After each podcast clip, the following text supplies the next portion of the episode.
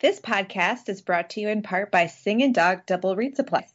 Singing Dog Double Reeds is an online double reed shop and one of the largest suppliers of high quality and affordable professional and student reeds for oboe and bassoon in the USA. Please visit www.singingdog.com to see all of their products. That's S I N G I N D O G.com. Genda Industries is known for their reed knives, sharpening, and overall amazing quality and service in the double reed world. But there is so much more going on at Genda Industries. Did you know you can get oboe and bassoon reeds from Genda Industries Artisan Mall? The Genda Industries Artisan Mall is like a farmer's market filled with talented local regional reed makers selling their reeds. It's a great way to try out some new reeds from new makers. Who knows? One day they may be your reeds for sale. Add the code DRDGENDA, all capital letters, no spaces, at checkout and get 10% off any Genda reed knife, maintenance kit, reed knife sharpening book, cutting block, and reed tool roll. Visit them at gendaindustries.com. Oh, and they're much more than just reed knives. Hi, I'm Galit Kaunitz, And I'm Jackie Wilson, and you're listening to Double Reed Dish a podcast for oboists, bassoonists, and the people who love them.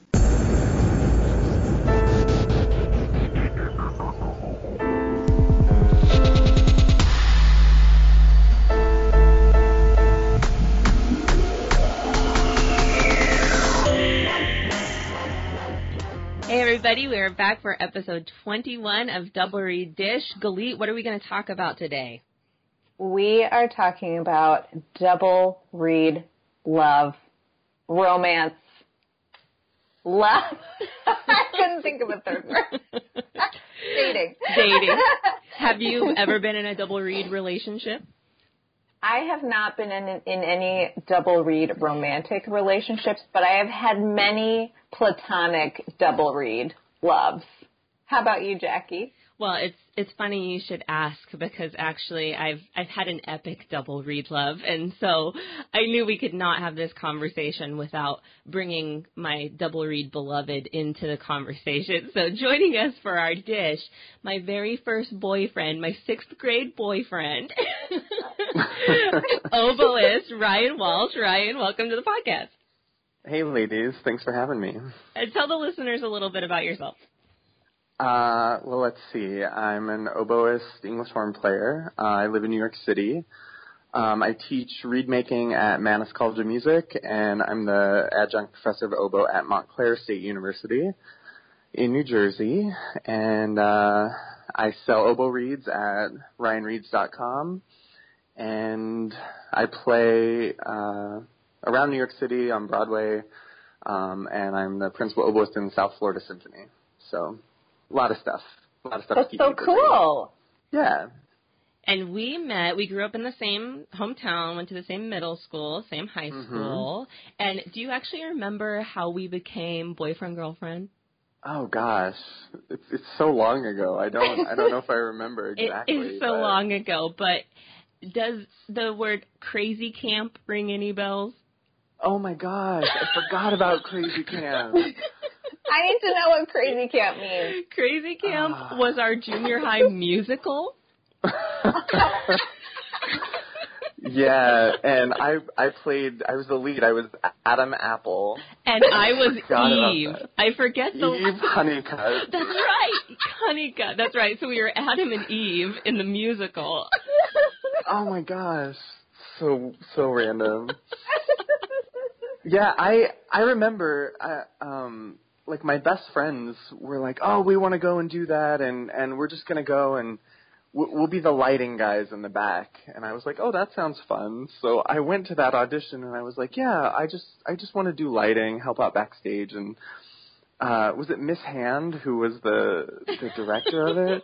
Gosh, she was like, "No, everybody has to sing a song and everybody has to audition." And then they put me in the lead opposite you, and I was like horrified and terrified because you know performance anxiety and and whatnot. But yes, and there's one scene where you had to kiss my hand, and I remember uh-huh. that was like the biggest deal to me at the time. I was like, oh my gosh, okay, this is a big deal. Yeah. Do you remember okay, we we had been quote unquote dating, like we were middle schoolers, whatever. We held hands, and it was like the end of the world. But I in seventh grade I ran track, Yeah. and y- you came to the track meet to watch me. and I was a supportive girlfriend. yeah, you were. You were so good. But then uh after the track meet, I went over and we were chatting, and I was like gonna make the move. I was gonna kiss you on the cheek, and you ran away. You got so scared. It was so funny. Glee is dying here. Oh my gosh. Well, and I remember your family went on vacation to the ocean while we were dating, and you brought me back a earring necklace set with dolphins on it. Oh God, I'm the worst. It was awesome. I was like, my dolphin jewelry from my boyfriend. uh, I'm crying. I'm crying. I'm crying too. My eyeliner is going to be like in bad shape. But oh yes, I was very scared, and so we mostly communicated by notes. And I was actually thinking on the drive into work today, I was like, do young people get the satisfaction of like note writing, or is it all texting? Like I remember note writing in my youth was like such a huge epic deal. oh yeah. all creative, like in the football. Oh, I could fold in a bunch of ways. Yeah, I knew all the origamis. Yeah, me too. I, I used my favorite was like this little balloon thing that you could actually blow up and it turns into Aw. a a little box. But It's it's a lost art. You don't It get really that is. in But uh, I feel like we have to share. So when Ryan and I would write notes back and forth, of course, I played the oboe at this time. Ryan, share with the listeners how we would sign our our notes to each other. Oh, it was so awful. We were the worst. But it was um oboe plus oboe equals love forever. L U V, the number four, L-U-V, E V the number A. four. EVA. So We affectionately, we still like write on each on our on our birthdays or whatever. Oboe plus oboe.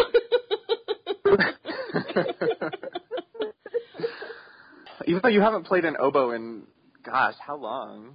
I tutored a couple notes last week. Actually, I played a scale and was like, okay, this doesn't quite sound like I'm blowing in the wrong end, but yes, it, it, it was it was never for me. I like to feel like I have oxygen in my body when I play my No, I- instrument.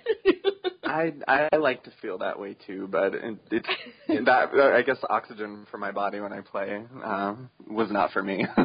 So, but we are not the only, you know, double reed puppy love. So we asked our listeners to send in some stories of double reed love. Galit, do you want to share one of the messages we got?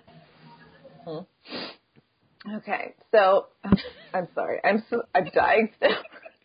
What's so funny? okay, so here's the first listener submission. Me and my husband met in the bassoon section of the 2011 National Youth Orchestra of Canada.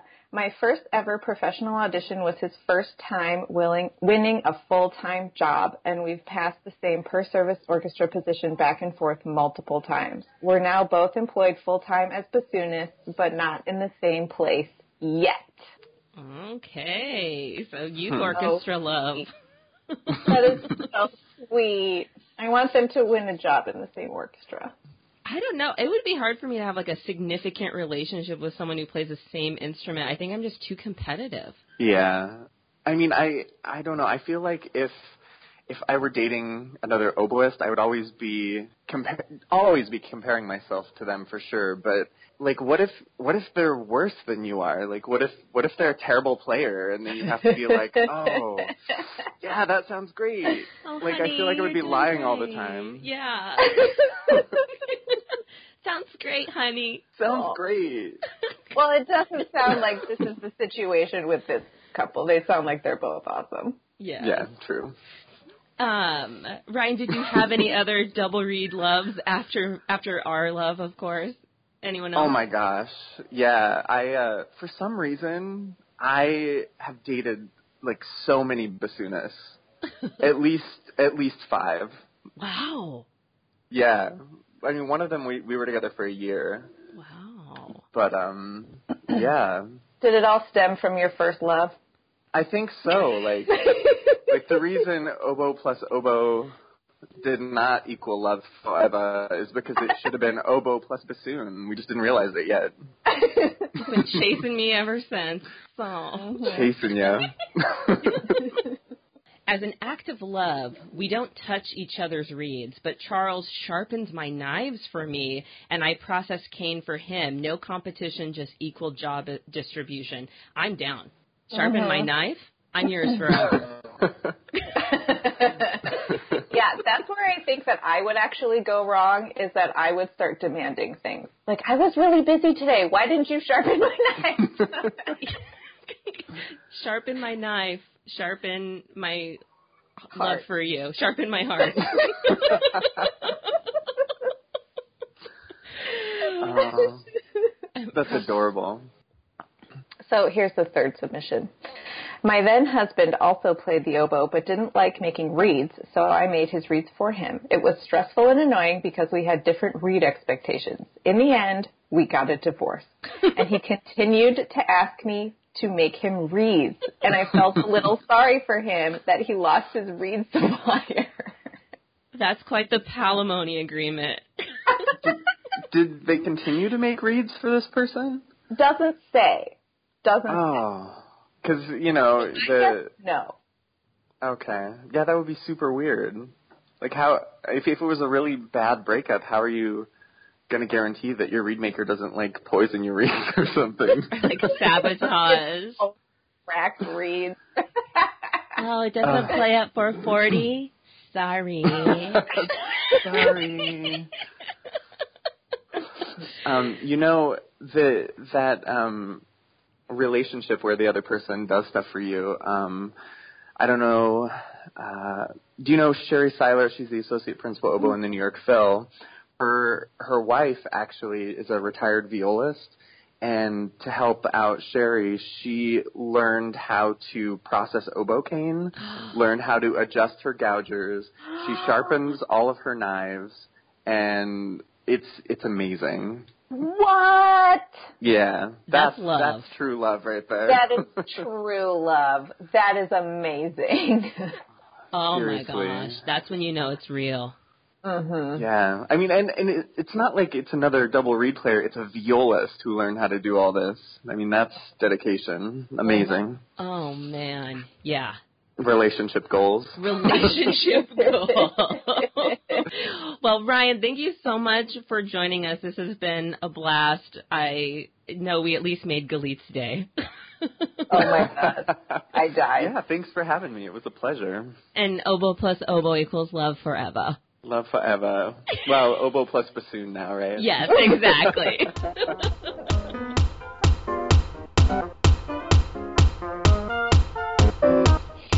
So my shout out this week is going to sound a little bit redundant, but I found another resource on deep work. A listener contacted me, uh, I guess last week or the week before about like more resources. So I've been looking for them and I found this really cool YouTube video, um, which is an animated book summary of Cal Newport's deep work book.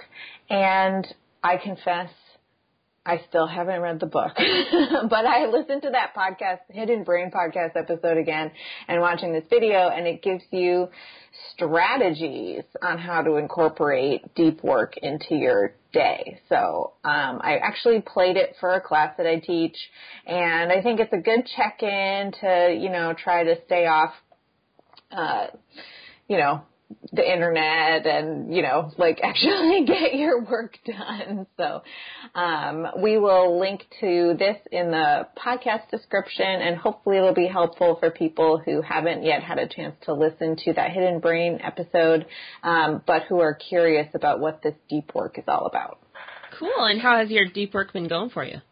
well i was doing really great for the first two three weeks of the semester and then i fell off the wagon. But i am good i'm back on the wagon right now. It's all about it's all about being selfish with your time which as you know, can be very difficult depending on the needs of the people around you, you know, like your students and your coworkers and, you know, your peers and your friends and your family and your significant other. And, you know, it, it takes a lot of discipline and I'm still trying to figure out a way how to work it in consistently so I don't have really good periods and then periods where I don't do it at all.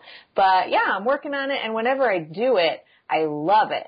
It's hard, but I, I really, um, I get a lot of benefit out of having that time to only think about practicing or reed making or whatever creative, um, intellectual thing it is that I'm doing. Cool. Mhm. Well, my shout out is the new edition by Benjamin Kamens and William Short of the Milde 25 Studies in Scales and Chords for Bassoon, Opus 24, um, which is a huge standard staple of the repertoire for us. I personally use these etudes every day. I start with the Ulla Christiandahl drills and then follow up. He has you pick a key of the day, um, which I'm still getting used to this whole let's warm up in B major thing, but I'm doing it. Um, that sounds great. and then I do the two Milde uh, scale and chord studies that go along with that key of the day. So I've been working out of these. Uh, Theodore Presser, the publisher, was kind enough to send me a uh, review copy, and I've been working out of these, and it's just flames. The old edition you know, it had a lot of, um, sometimes they would carry the accidentals, sometimes it didn't, and so you had to kind of do your harmonic analysis and figure out, oh, should this carry? No, it shouldn't this time, but it should other times, and um, they give really great notes. Um, here's what you should be thinking of when you play these. Um, here's what we recommend in terms of fingerings. Oh, hey, this measure that has tortured you for the past 15 years of your career. How about this fingering? Yeah, that's been kind of revolutionary for me in Not many ways. speaking from experience at all. no, no, no, no. Um, but yeah, I'm I'm super excited about this edition, and it is available through Theodore Presser um, and through um, you know a bunch of other sheet music retailers. And it's just it's time to replace your old beloved edition. I'll always keep mine around because it has old teachers markings and stuff. But this is my go-to. This is gonna make your life easier. So kudos to Benjamin Kamens and uh, Billy Short. Really beautiful edition. I highly recommend it. Awesome.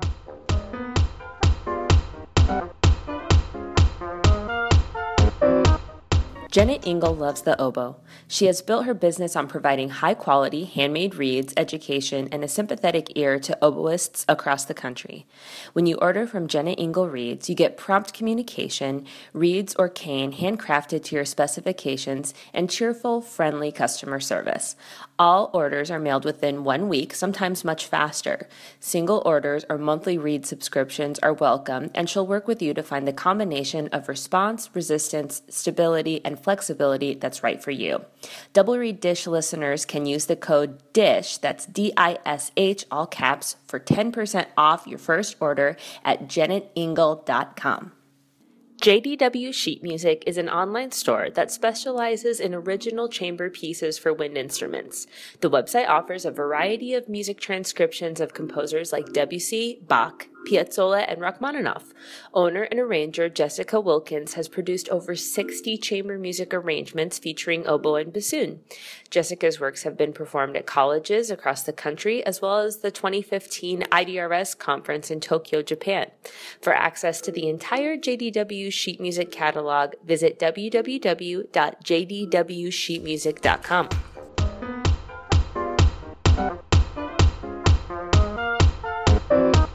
We are so excited to welcome Christopher Millard to the podcast, Principal Bassoon of the National Arts Center Orchestra. Our first question is pretty broad, but we would love for you to introduce yourself to our listeners and tell us about your training and educational journey and how you got to where you are today.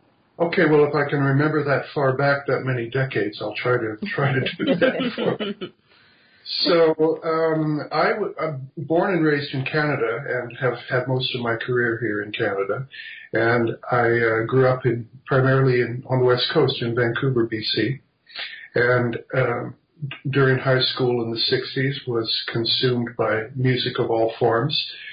Primarily, my interest was uh, in jazz piano, oddly enough, and I studied that and I was reasonably competent for a teenager, although I wouldn't say that I was by any means in, on the verge of being competitive in that very difficult field. But at some point around um, grade 11, uh, I had been playing saxophone and clarinet such in the community bands, and like every bassoonist, uh, almost no one begins with that difficult beast in their hands to start with. It usually happens that you demonstrate some sort of an affinity for picking up an instrument, and usually a usually clarinet or saxophone. That was the case with me, and then uh, I was asked to please, would you consider playing the bassoon?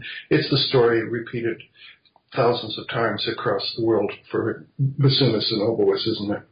Mm-hmm. Have you ever met anyone who started out on the bassoon? Um, occasionally, but it certainly is rare. It is. I sometimes see a, a nine or ten year old with a bassoonist in their hand, and it seems just on the verge of uh, child abuse to me. no, anyway, uh, so uh, I, I, I kind of, as I approached the end of my high school years, I, I realized that I had m- much greater depth and affinity for the classical idioms. So I, um, I started studying seriously the bassoon really not until uh, grade 12, and, and then I started university in Vancouver. This was in 1970, 47 years ago.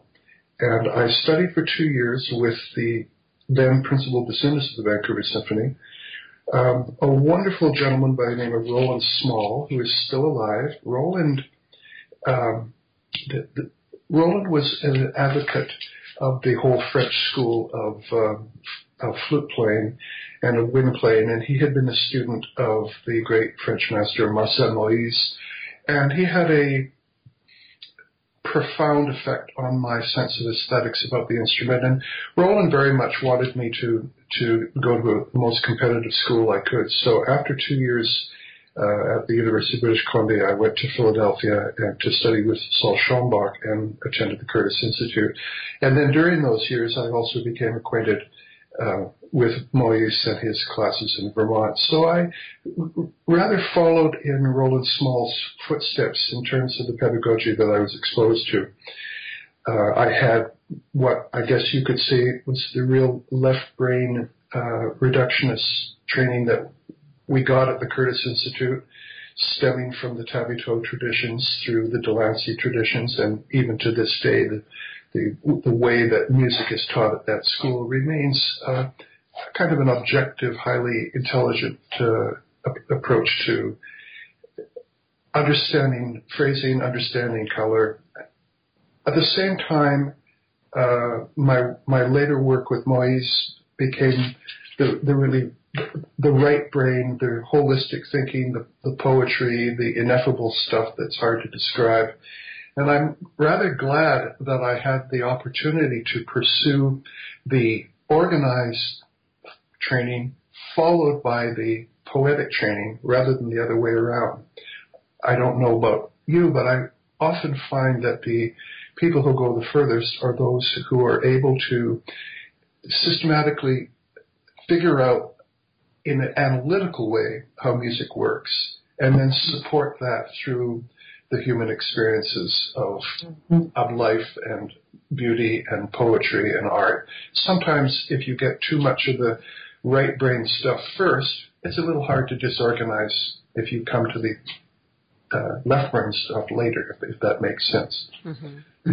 So uh, I guess my primary um, my primary teachers were were Sol Schoenbach, who was a very special man. Um, a very interesting teacher, uh, the grand grand teacher of of many of your generation, in the sense that his students were your teachers. The amazing thing about Schoenbach, which I would say distinguished him from almost any of the great bassoon pedagogues of the 50s and 60s and into the 70s, was the fact that he was so um, non-rigid and so interested in the student becoming their own teacher. And the interesting thing about Schoenbach students, if you look at them as a group, is what a tremendous variety of approaches they ended up having as mature artists.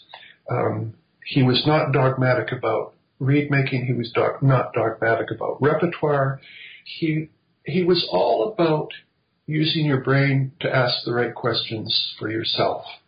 And I treasure the three years that I had studying with him because I think it prepared me for a for the inevitable inevitable ups and downs and challenges in the profession and gave me the tools to be able to solve problems for myself. So um, quite coincidentally, never expecting to return to my hometown of Vancouver, British Columbia, that ended up being the first audition that uh, that I won, and I won that position that had been held by my former teacher when he left to join the Boston Symphony as second bassoonist, where he'd spent the final 30 years of his career. So it was an interesting process by which my teacher and my grand teacher uh, flowed through me, and I filled that same position. And then, quite unexpectedly, I ended up staying in that orchestra for a very, very long time, uh, 29 seasons, until 2003, when my old friend Pinchas Zukerman finally persuaded me to give a throw in the towel in Vancouver and, and come and join him and these wonderful musicians in the orchestra here in Ottawa, Canada, which is a very special place to work, and I'm enjoying a very happy late career. Whenever we have a guest who's been so successful orchestrally, our listeners beg us to ask for tips for um, audition strategies and that type of thing. And I, I know you have your CD through Orchestra Pro, um, where you outline approaches to excerpts and that type of thing. But any description of the preparation process and that type of thing, I know our listeners would love to hear. Isn't it interesting how excerpts are very much uh, taught as excerpts rather than as uh, lines within a score. Mm. I I think that the the the best way to approach your your polishing of excerpts is to study and listen to and look at the scores to so you can see the context of, of what you're playing in. I am constantly amazed when a talented student will come and play an excerpt and I would say, now do you know what the cellos are playing here? And they look at me blankly. And the, the problem is that if you do not have an understanding of the tonal context and the harmonic and rhythmic context of what you're playing, then all you're left with is what your teacher has told you to do. And that's often beautiful, but it's not always universally applicable. And the problem with auditions is of course, audition panels, because they're faced with such enormous numbers of candidates for positions, and they're faced with making evaluations in the rather cold and sterile environment of being behind a screen, creates an environment in which the first round of auditions are essentially finding ways to get rid of people. It's a cold-hearted fact. The ultimate decision about hiring someone because they touch you artistically gets deferred until the very end of the process. So when students ask, how do you achieve success in an audition? You need to put yourself into the, into the position of th- those individuals who are on the other side of the curtain, some of whom may be bassoonists, but most who aren't. And they will all be listening to these excerpts with their own hearts in mind and with their experience of playing these major excerpts in mind. And the truth and the knowledge and the skill of the candidate is going to depend on whether each of those listeners on the other side of the screen are able to comfortably experience what's intuitively in their ears and in their memory about how these passages go. So if you if you play excerpts just as your teacher taught you, you may or may not appeal to specific individuals on a panel. But if you play what your teachers taught you and what you've heard from other players, all within the context of real knowledge of what is going on with underneath every excerpt, you have a much better chance of demonstrating that orchestral wisdom which makes a candidate desirable. So, I, in a nutshell, that's really as simple as it gets. I think there's a lot of intellectual laziness, and people expect to be spoon fed by their teachers, and they don't go to that extra trouble of doing what is nowadays so incredibly easy. Nowadays, if you want to know, uh, Galit, you're an oboist, so if, mm-hmm. if someone asked you the context of the funeral march of the Eroica Symphony, when you, if you had been a student when I was a student, the only way I learned how to do this is I spent an awful lot of money buying LPs. There was no internet. There was no easy access to scores except going to the school library and going through the process of signing out a part and signing out a, a score. Nowadays, it takes about 15 seconds to go onto IMSLP, and the vast amount of orchestral repertoire, minus a few copyright exceptions, are available to us instantaneously, as well as a 30 or 40,000 free recordings available from, through most university uh, library websites through Naxos or through YouTube. So the wealth of information is out there, and yet I have to say, and I hope I don't sound like a crotchety elder player, but I find that many young players still do not have that discipline. So just to finish up answering your question, what I do with my best students is certainly at the end of the spring semester, for example, I would say during during the summer, here is your assignment, and I will give them a long list of the the musical equivalent of the Ten Commandments, which is to say these are things that simply you must know. So the Beethoven symphonies, the Brahms symphonies, Schubert, Mendelssohn, all the major stuff, and I make a long list, and I say if you devote one hour a night for the next three months, you're going to get through 40 pieces. And you do it by sitting down, opening up the score on your computer screen and listening and following along the score. You do that, and then you follow along your part and your second reading, and you're already going to be way further ahead than the vast majority of your colleagues in whatever college or university you're at.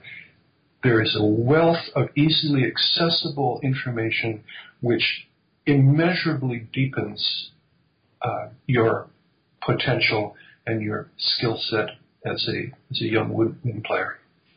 Um, I was just going to say that it makes me wonder if the um, ease with which we can access all of these recordings and scores um, actually makes us more complacent and doesn't you know when you have to spend all of your money on LPs then the attention that you give listening to the LPs is different than just logging on to Naxos. Do you know what I'm trying to say? I think you're absolutely absolutely right on. Things things that we don't that, that come too easily are hard to value. Mhm. Yeah it's the the depth with which we we learn. I think that's probably a little bit different. And I think I think that what needs to enter this conversation too is setting out on the table what many of us are concerned about, which is how our um, habitual and addictive uh, relationship with our with our screens, especially our smartphones, has really changing our ability to focus for long periods of time on anything. Mm-hmm. I, this is something that I try to watch for among my, my students and for myself too. I'm increasingly aware of how important it is for me to turn off the turn off the iPhone, not have it on all the time, and especially I'm I, I'm extremely aware how the um, the way in which digital information reaches us on our screens they, it, there's so much there, and it's so easy to spend 45 seconds on a subject and click a screen and be in a completely different field that I think it's robbing us of a very, very important ability, which is to concentrate. You can't concentrate on one topic for seven or eight minutes. Uh, how are you going to have the discipline to perfect your skills on your instrument. Mm-hmm. It's, you know, I, I, I really do think that this is becoming a catastrophic problem in our society, the change in our abilities to focus and concentrate. Did you know I read this recently, that addiction rates among American teenagers, addiction in terms of drugs and alcohol, those rates are down significantly in the last decade. But what's replaced them isn't basically the same uh, psychophysiological problem, which is that they are getting their their chemical doping in their brain from uh, their digital interfaces. Mm-hmm. So the addictions that we that problem kids used to have at 15 or 16 with with alcohol or marijuana or whatever has now been given over to addictions to to the same kind of uh, brain brain satisfying uh, processes uh, by being constantly on their screens.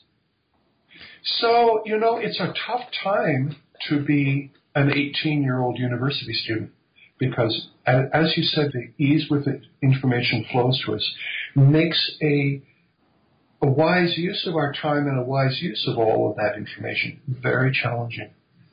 And as, as teachers, uh, I'm sure that both of you are exposed on a daily basis to seeing with your students uh, a wide range of abilities to deal with, uh, with, with these essential learning skills. Yeah, and I I think it is a good point that Galit brings up, and I even think about you know the kind of more romantic side. I was after LPs, but pre-internet, and so if I wanted to listen to a recording, I had to go to the library at my school and those are some of my most fond memories falling in love with the western canon and you know falling in love with a certain composer and loving this piece so figuring out what else they wrote and i think about you know do my students today have that experience when it's just a link that they click. Yeah, I, I agree with you completely. And perhaps what we have to do as individuals is figure out with each student how do we help guide them. In my case, if I give a, a student a specific list, I say, I want you to check this off and we're going to go through in the fall uh, what, you've done, then, then I know whether it's been done or not.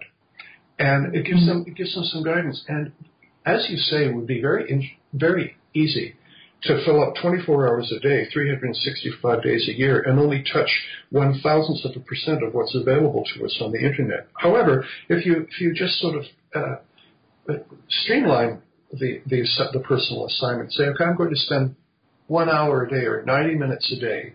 That's all every day for the next three months, and I have a list so that I can go to, to you, Jackie, and say, Professor, I have listened to all of this stuff and I have some questions about it. And if you follow intelligently, following, if you can read a score of a Beethoven symphony and listen to it and follow along, the next time you come to that and the time after and the time after, the familiarity will build rapidly. And your ability to inform your own work and your own self-questioning will uh, will develop um, commensurately. Um, this is maybe an obvious question, but you've taught at some of the best music schools in existence. Do you find there is a connection between the students who are willing to do this type of work and the success you see them go on to achieve? Without question. Without question. And I, uh, when I when you say that I taught at good schools, that's true. I have not been a consistent teacher at, at a place like uh, Curtis or Colburn or Rice, uh, um, although I visited these places. The I think that it is part of the conservatory environment, the academic environment, um, that this kind of focus and this kind of discipline is is expected. Now, at a university where where you have a broad range of talents. I taught for seven years uh, in Chicago at Northwestern University, and generally we had a class of maybe 15 or 16 bassoonists. And within that group, you had uh, perhaps every year six or seven who were very, very seriously competitive and focused on a traditional kind of bassoon career. Then you would have some who were interested in a music education stream, and then you had still others who were pursuing a double degree stream. Poly science and bassoon performance, or engineering and bassoon performance. So you have, you have a very broad range of characters, personality types, and expectations to be fulfilled, and they're all a little bit different. But what I would say is that obviously in music study or in the study of biosciences or whatever you choose, even accounting, that the ability to focus and to organize your time is the is what separates success from mediocrity. If you come to an audition having listened extensively and studied extensively, and you find that you still play poorly or below your standard, or you don't advance um, because you're experiencing symptoms of performance anxiety, what would you tell those students and those pre-professionals? Well, of course, this is the number one problem, isn't it? The ability to um, to put all of your thousands of hours of hard work into four minutes and and do do that without a high rate of accidents It's really tough. And I wish that there was another way to to hire for orchestras, but you know, the great uh, the great British uh, leader Winston Churchill said that uh, democracy was the worst form of government except for all the others. And I'm afraid that hiring um, musicians behind screens is the worst way to hire them except for all the other forms. So it's something we have to live with. What do you tell them? Okay. So there's two parts of the question. One is the, one is the nature of preparation, and the other is the actual physiology of the moment. So addressing the latter, of course, there are all sorts of um, material sources that are out there for students who are dealing with performance anxiety. And they run the gamut from um, auto hypnosis through uh, sports medicine, through uh, um, through beta blockers and you know, things as simple as understanding your own personal body chemistry. What difference does eating a banana make to your potassium level and how blah blah blah. So there's lots of that available, and nowadays there's so much of that available on the internet and and the books that are out, the Don Greene books, and there there's so many um, holistic approaches to performance anxiety But someone like me, who's not an expert in this, is, is just best to refer my students, say, here's some books which I know a lot of people are finding help with. And I would leave that subject basically alone because my expertise is not as a psychotherapist. My expertise mm-hmm. is in the former problem, which I'll address now, which is the preparation uh, for that happens up to the day of the audition. So I've already addressed what I think is the, the main weakness, which is the lack of holistic understanding of, of excerpts. The I, I did mention a few minutes ago that the initial uh, screening processes in orchestral auditions, because they involve having to choose between dozens and dozens of people behind a screen on any given day, um, it, it ends up being that you're looking for common problems so that you can tick off a box and say, no, I don't want to hear this individual again. So, what are the biggest problems that can be addressed? Well, they're the obvious things that we've all heard from day one, and they remain the most obvious things and the most difficult things. Rhythm and intonation. If you don't have those right, everything else, um, even if you may express yourself with great beauty and individuality and your sense of a of a, of a line and your beauty of your sound, all that stuff is going to get cast away if you can't do things with good rhythm and with uh, good intonation. And I think to be, uh, it may surprise you to know that I've been, I'm just entering my 44th season uh, playing full-time professional principal bassoon in a good orchestra. I would say that 90% of my attention in my own preparation at home and in my work at, at on stage is intonation. And if you had asked me when I was 22 to say that when I was 65, all I would be thinking about would be intonation, I'd probably say, get out of here. I think I'll choose a different field. I mean, you would think that after all these years, I'd be going and having played most of the repertoire many, many times, I would think, oh, I just get up there and enjoy the beauty, beauty of the music. But it remains a craft, and our and our identi- self-identities and our contribution to the collective whole and the success of our relationship to our colleagues, especially when you have really high-level colleagues, is that you have to be able to exercise the craft to the best of your ability before anything else.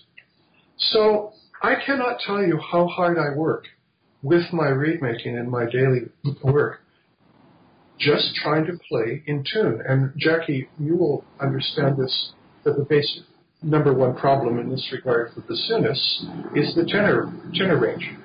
Mm-hmm. How very difficult it is to play from top line B flat up through G, where most of the many of the important expressive solos in the repertoire exist. It's very, very difficult to play at fine fingerings and fine reeds and and and get past what what the bassoon wants and get to what other people want to hear. I have a big bone to pick with the fact that so many bassoonists prioritize color over intonation. And it's all very well to choose fingerings that have the most resonant sound. But if your fundamental tuning is not up to par, then you'll drive your colleagues crazy. And in driving your colleagues crazy, you'll have no fun. So, um, if the, the work in preparing for excerpts, there's an endless amount of work that needs to be done on intonation and rhythm and the, the basics before you even get to the artistry. Um, so we have all of these tools available to us. We have good teachers. They're everywhere. I look at your resume, Jackie, and I, I say, my God, in, when I was starting out in the early 70s, a school like yours would never have had someone with a, such an impressive resume and such fine education. And that you, you, you at your university and Galit at your university, your younger players with tremendous confidence. So I look at the dozens and dozens and dozens of universities and colleges where there's good good teaching. So students have the, have constantly the possibility of going to their teacher's door and having a sounding board and please listen to this. What do I need to focus on? And they also have the ability nowadays to take that darn iPhone of theirs instead of checking Facebook to put on, to put on the recording function and uh, record themselves. And those are obvious things. There's no easy answers other than remembering that if you don't prioritize the basics, then you can't get to the artistry. And hopefully, if you get to the artistry, then you're able to demonstrate what I'm uh, advocating in terms of this preparation with scores. I so hope that gives a kind of a clarity in answering your question. Yes, absolutely. Um, it is a double reed podcast, so we have to ask about reeds and any um, information you can give us regarding your approach to reed making. We're always looking for advice. Uh, what can you tell us as people aspiring to make better and better reeds? okay. Well, let's see. If we've got about 25 hours of, to our podcast here, I can give you a real good answer. we don't have 24 hours, so let, let, let me let me just uh, improvise on this a little bit. So, reed making is a big problem, and the my approach to reed making is kind of different than most people's, and it, it all came about because I was not a naturally gifted reed maker when I was a kid. Um, and I had to kind of figure out everything. Sol Schoenbach, who I mentioned earlier, who had been my teacher at the Curtis Institute, knew absolutely nothing about reeds. I, I, I won't even begin to tell you um, how unhelpful he was. He tried to be, but he was not a reed maker, and he was of that generation where he had his uh, second bassoonist or his contra player in the Philadelphia Orchestra make his reeds for him. He was kind of the last generation of artist performers who were not also reed makers. So I got no help from him. I did study for a couple of years with the uh, legendary Lewis Skinner, the reed maker, and he helped me in many ways. But what became obvious to me quite early on in my struggles with reed making is I really didn't understand what the heck was going on. And all I was doing was um, copying what I had been told, which, you know, try this shape, try this dimension, try this profile, try to make this sound. And it was all based upon uh, it, just repetitive uh, learned information, and none of it was based upon any kind of conception about how the reed and the bassoon interact.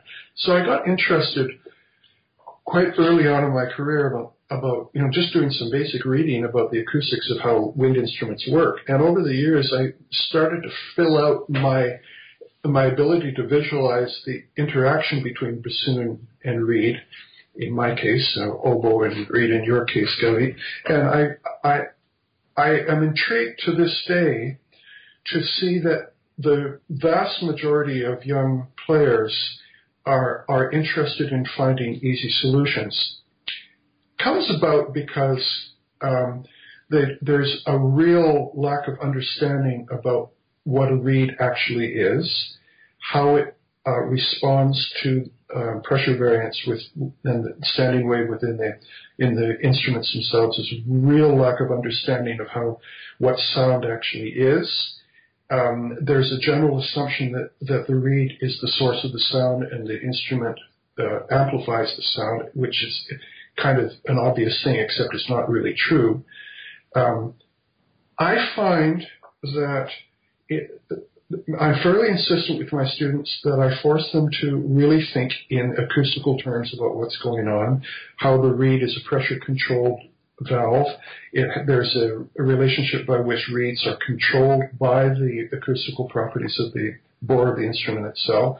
You need to start understanding that and rethinking the role that a reed plays. I kind of think of reeds, uh, of, of my bassoon plays the reed. The reed does not play the bassoon. And it's a kind of a whole different uh, viewpoint, and you're probably scratching your head thinking, what the hell am I talking about? And that's what, what takes the 25 hours is try to explain exactly what's going on. But there, there is some material out there. Okay, so let me put this in a little bit more concrete terms. Most young uh, college students um, are terrified of being given a popsicle stick reed. And by that I mean, if you make a really thick blank and give them a reed that hardly, hardly crows at all, and say, okay, you've got a concert to play in an hour, trim the street, play it, they, they will go into a state of, of depression and anxiety, the likes of which has not been witnessed.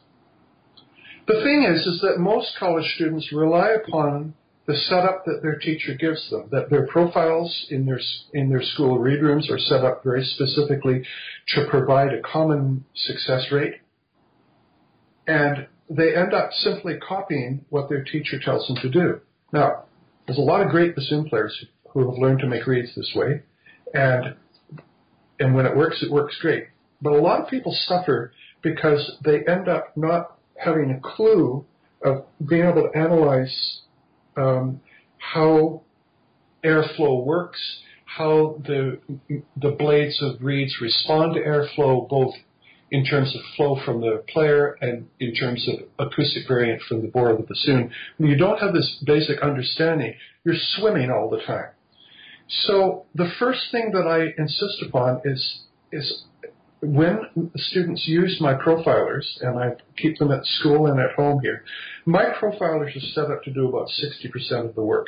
So that everything is set up so that I, I don't, if I make 10 reeds, Jackie, you know, a lot of people say, "What's your success rate?" Or maybe two uh, two reeds out of ten.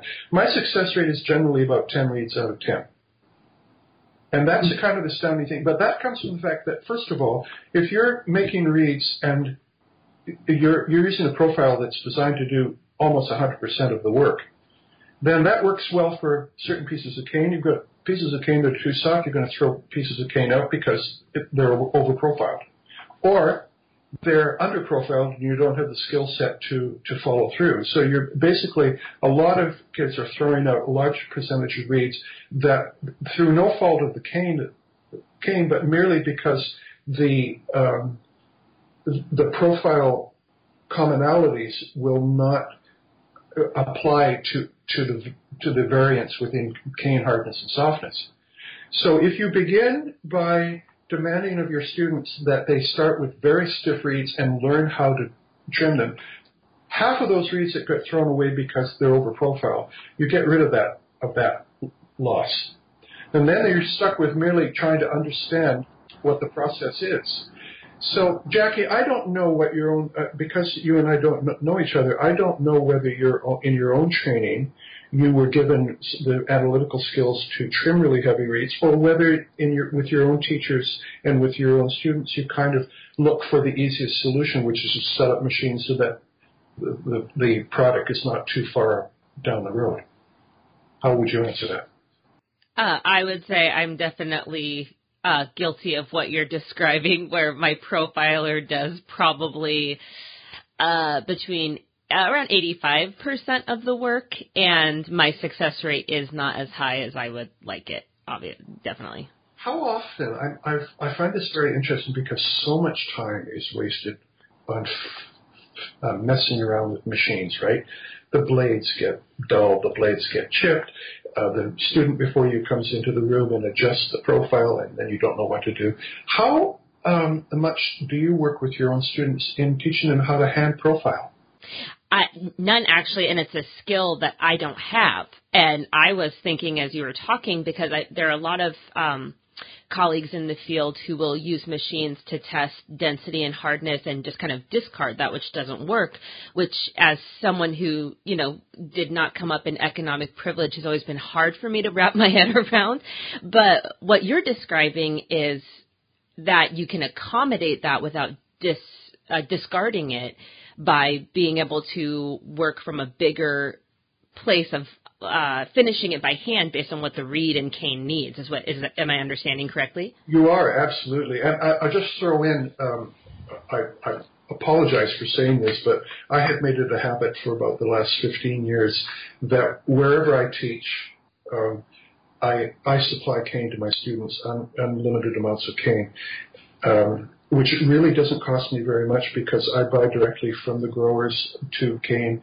And You you buy five kilos of cane, it comes in for a couple hundred bucks, and there's you know you're not spending three dollars a stick, you're spending twenty five cents a stick. So I I just do that, and then the students never feel they have to be careful about the use of cane, and they make three times as many reeds and they make three times as many mistakes, which is good and mm-hmm. therefore they're able to, to, you know, to make advances because they're not concerned about the preciousness of the material. Okay, having said that, and to continue, continue on with, with this particular focus on, on using your machines only to do part of the work, the, the great thing about using a profiler to do half the work rather than 90% of the work, or even more, even better to do hand profiling, is that it forces not only the reedmaker to develop a certain skill set with the tools, with sandpaper, with files, with knives, but more importantly, to have a visualization of what it is that they're looking for. What are the contours that they're looking for? So I'm just going to expand upon that a little bit because you asked for some general advice about reed making.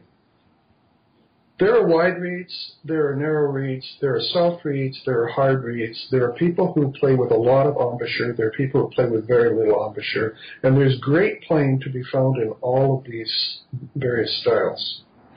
So the, the, there is commonality, though, between good reeds on average of all of these designs, and it all comes down to how symmetrical and how well balanced your, your approach is.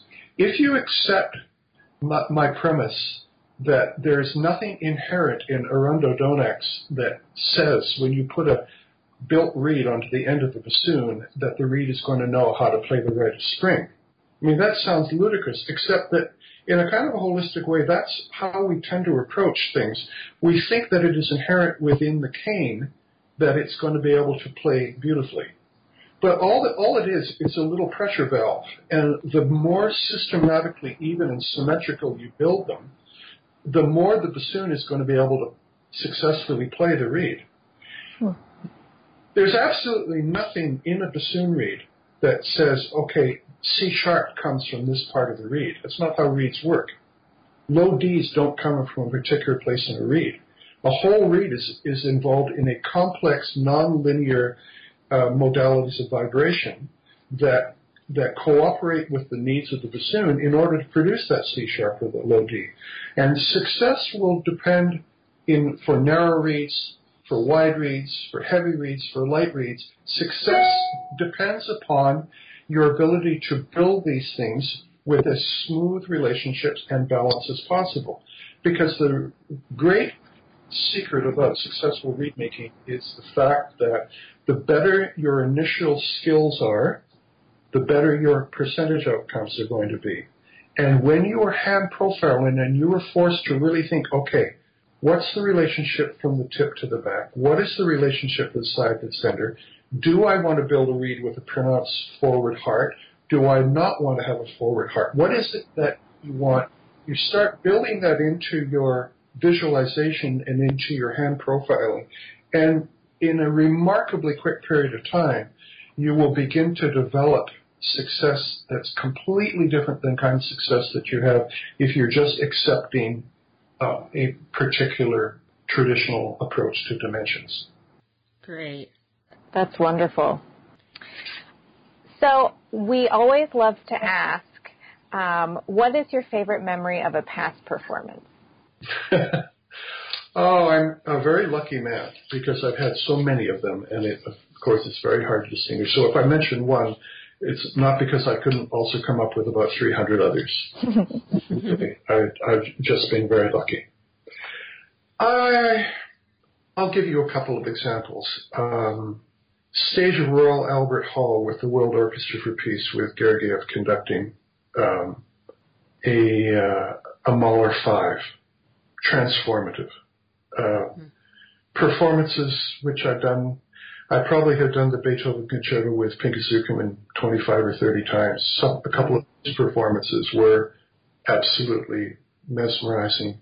Many performances of Mozart piano concerti, um, some of the, the great wind-centered piano concerti. It's very hard to be selective. Um, your listeners may not know much about the orchestra that I play in, the National Arts Centre Orchestra here in Ottawa, in Canada. Uh, it's a little smaller than standard orchestra. Um, we have about 62 players on contract, and we often will play larger repertoire with maybe 75 or 80 players, but we don't generally play a lot of 100 player uh, repertoire. So we do very little Bruckner. We only do occasional Mahler. Uh, we, we are doing some Richard Strauss, but the orchestra is primarily a classical orchestra, and we are at our best when we're playing Haydn, Mozart, Schubert, Mendelssohn, and even Tchaikovsky. So um, I love this repertoire. I'm really happy that the end of my career is spent playing Pastoral Symphony of Beethoven mm-hmm. rather than Gurre-Lieder. Uh, uh, you know, I, I'm I'm happier with playing that kind of comfortable what you described, Jackie, as a, the, the classical Western canon. It makes me happiest. And my, my memorable performances are when I'm in that great comfort zone and I have, I'm playing in a group that respects balance and there's transparency and support at the same time. So it's not so much that I would say that there are sort of specific performances, but an idealized orchestral environment, which I'm really fortunate at this point in my life, I have quite often here, that this orchestra has a little bit of the kind of self-identity that Cleveland Orchestra has in terms of playing with great care and balance. Um, and we, we, we play great Schumann. It takes a good orchestra to play Schumann symphonies. If you had asked me for the first 30 years of my life what repertoire I hate most playing, I'd say the four symphonies of Robert Schumann. But nowadays, nowadays I'd say I love to play Schumann because I'm in an orchestra now which knows how to balance and, and respects transparency and knows how to make some of these more challenging orchestrations work. So I'm I'm kind of fudging on answering your question, Gilly. Sorry. Um, you've you've addressed this quite a bit already, beautifully. But what advice do you have for a young aspiring bassoonist who would like to have a career like yours? you know, the careers like mine are are difficult because um, the opportunities are not increasing in professional orchestras. We hope that they will maintain, but the opportunities we're not seeing more and more symphony orchestras. If anything, we see orchestras being challenged. So nowadays, you have to kind of define what your career is going to be. Only a very small percentage are going to either aspire to or have success in a traditional symphony orchestra career. Nowadays, you need to be good at creating your own concert series. You need to be good at uh, marketing. You need to be good at figuring out new repertoire, at outreach. You need to be good at speaking to audiences. There's a whole bunch of skill sets which are much broader and of greater interest uh, than simply being able to play Beethoven Fourth Symphony well. So uh, I guess the, the, the answer that I have is if your passion is a traditional orchestra career, get ready to be in perhaps the number one competitive field in the world in terms of the number of people and the number of positions available. It's really hard. If you do well at it, it can be a fabulous career, but the numbers are stacked up against you. So pursue that goal, but balance balance it with uh, your broader skill sets as a human being. Hopefully, you are not ignoring your ability to write and express yourself well. Hopefully, you are not ignoring your ability to organize your time well. The wonderful thing about the self discipline that creates a great orchestral player is this that very self discipline can create an individual who is game and, and open to careers that they would have not expected to ever be on the horizon for them. Mm, I am often surprised when, when if I have a former student contact me and say, hey, I want to let you know what I'm doing.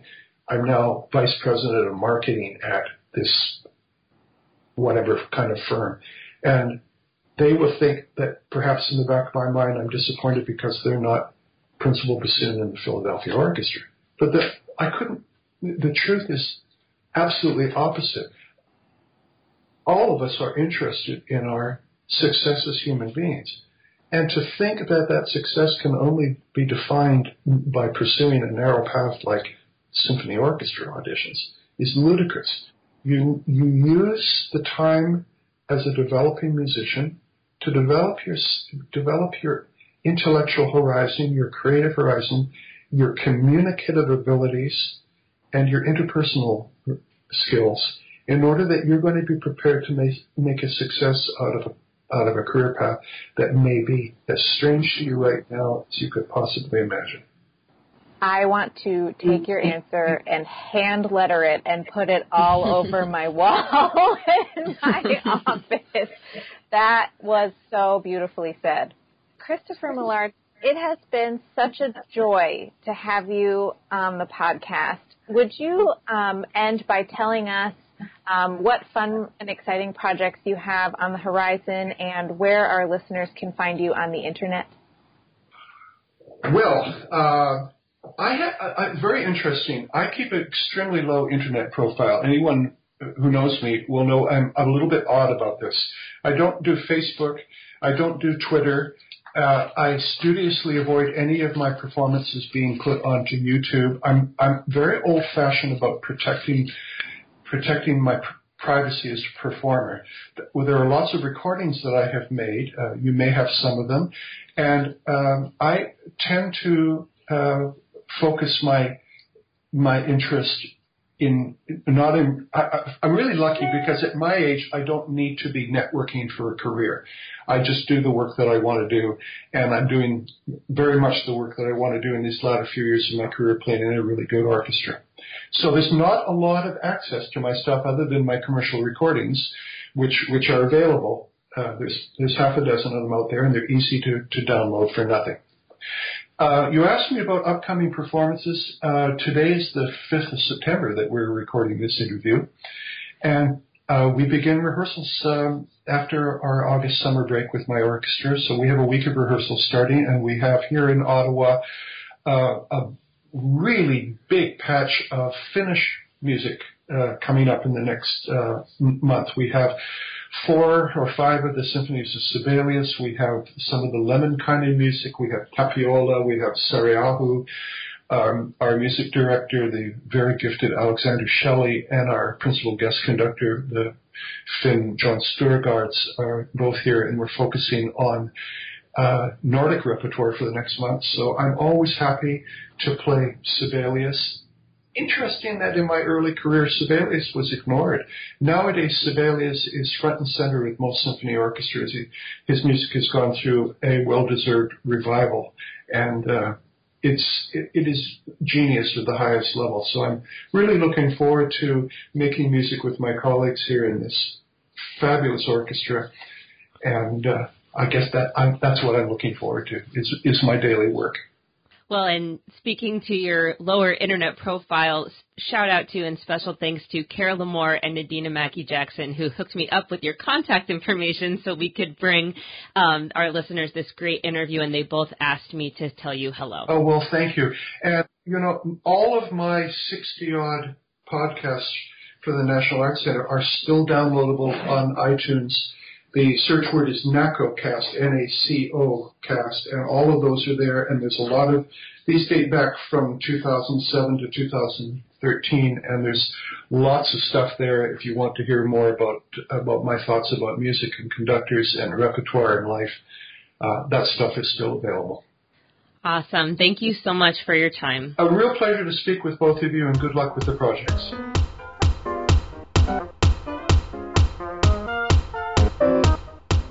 Hope you enjoyed that interview with Christopher Millard. Don't forget to follow us on social media on Facebook, Instagram, Twitter. We are um, teetering precariously toward four digits in the followers. So come on, give us some love if you haven't already. We're going to do something fun if we get to a thousand. Definitely. And you can mm-hmm. listen to us on iTunes, SoundCloud, or YouTube or Google Play. Our next episode is going to feature the one, the only Nick Stovall, principal oboist of the National Symphony Orchestra in Washington, D.C. It's an awesome interview, and we can't wait to share it with all of you. See you next time. Woo woo.